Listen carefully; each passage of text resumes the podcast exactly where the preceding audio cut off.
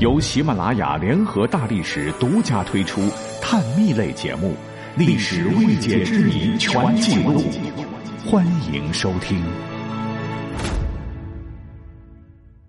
在天愿作比翼鸟，在地愿为连理枝。白居易创作的旷世名篇《长恨歌》，道尽了唐玄宗和杨贵妃之间那婉转凄恻的爱情故事。尤其是结尾“天长地久有时尽，此恨绵绵无绝期”这两句，此恨之深，道出了二人的爱情受命运拨弄、无可奈何的痛心，已到了无以复加之境。全诗读罢，那真是感人肺腑。其实不仅《长恨歌》，从古流传至今的很多个诗文戏曲作品，比如说《长生殿》《贵妃醉酒》等，也都将二人的故事一次次包装、演绎、升华，感动的不知多少痴男怨女，眼泪哗哗的，纷纷赞扬这段动人的千古爱情。但其实很长时间被大家所忽略的。历史上可有个人物啊，当他每每看到李隆基和杨玉环卿卿我我、如胶似漆，一定是非常非常恼火，气得拳头都硬了。这个人便是李茂。李茂是谁呀？说起来身份还算是蛮高贵的，可是呢也很尴尬。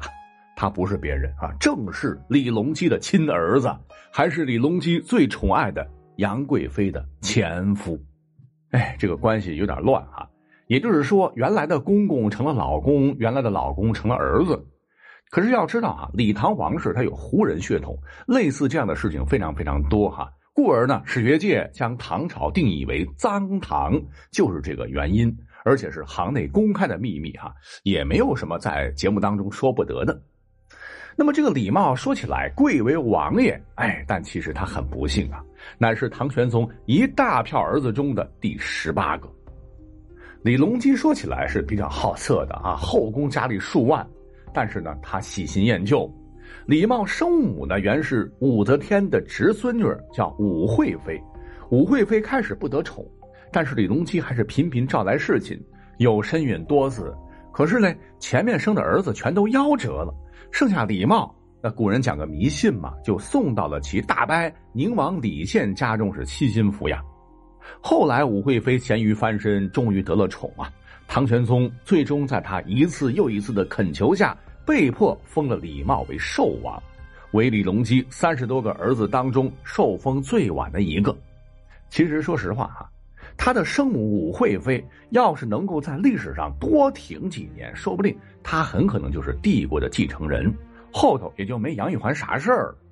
话说，在开元二十二年，就是公元七百三十五年七月，玄宗的女儿咸宜公主在洛阳举行大婚，年方十六岁的杨玉环也应邀参加。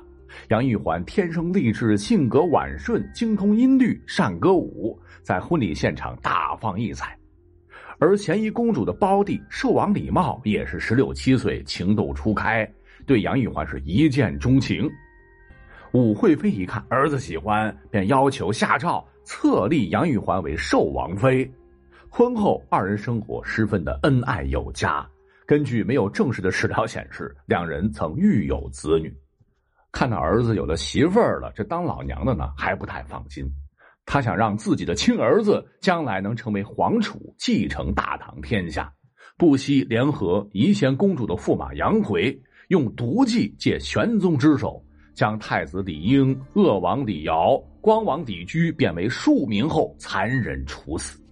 问题是，因残害忠良啊，心理承受力远不如他姑婆的武惠妃，于是便大晚上经常噩梦连连，时常梦到这几个被他害死的王爷，嗯嗯嗯嗯嗯，前来阴魂索命。唐玄宗也很着急，曾派最好的道士做了很多场法事，都无济于事。那没些日子呢，武惠妃竟然被活活的吓死了，她的死也彻底断送了寿王李茂的储君之路。那爱妃死了，唐玄宗当时非常的伤心呐，变得像是失了魂儿，从此茶饭不思，日渐消沉。即使后宫佳丽数万，玄宗也无可议者，味如嚼蜡。说是一天呢，李隆基闷闷不乐，又呆坐榻前。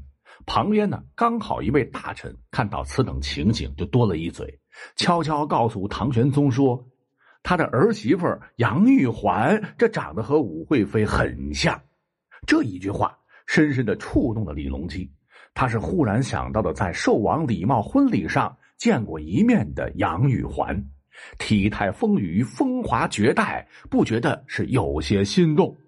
既然这个儿媳妇天生丽质难自弃，那就顾不了这么多了，一招选在君王侧吧。他是立马下旨，二话不说，将寿王妃杨玉环是接进宫中。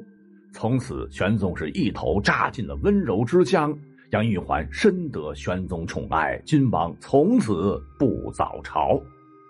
那你要说这个时候，寿王李瑁他心里啥滋味这还用说吗？人心都是肉长的，肯定是痛苦难堪交织啊！啊，但是呢，还有苦说不出。这父皇要是不高兴，动动小指头，恐怕小命不保。那寿王李茂最终啊，还是强忍下了这口恶气，不是他不反抗，而是无力反抗啊，也只能是眼睁睁的看着爱妻离自个儿是越来越远，成为后妈。而唐玄宗呢，也知道理亏。很快为寿王再立名门贵女韦氏为妃，同时呢，前妻杨氏也被皇帝立为了贵妃。杨贵妃历史上横空出世了。而十几年之后，安史之乱突然爆发，玄宗奔蜀，李茂与之同行。途中，陈玄礼兵士临迟处死了杨国忠，马嵬驿逼玄宗赐死了杨贵妃。当时玄宗泪流满面，悲泣的说：“身为天子，尚不能庇护一妇人耶？”李茂当时应该是在场的哈，不知看到这样的场景，心中是作何感想？之后，玄宗命李茂抚慰兵士，并立皇太子李亨留下抗敌，自个儿继续往前逃命了。等到公元七百五十七年，安史之乱被平定。寿王又随李隆基从蜀地回到故地长安，他和韦氏相亲相爱，带着五个子女，过着与世无争的生活。直到十六年后去世，终年五十七岁，被追赐为太傅。那纵观其一生，不知道他对于生在帝王家是后悔呀，还是后悔？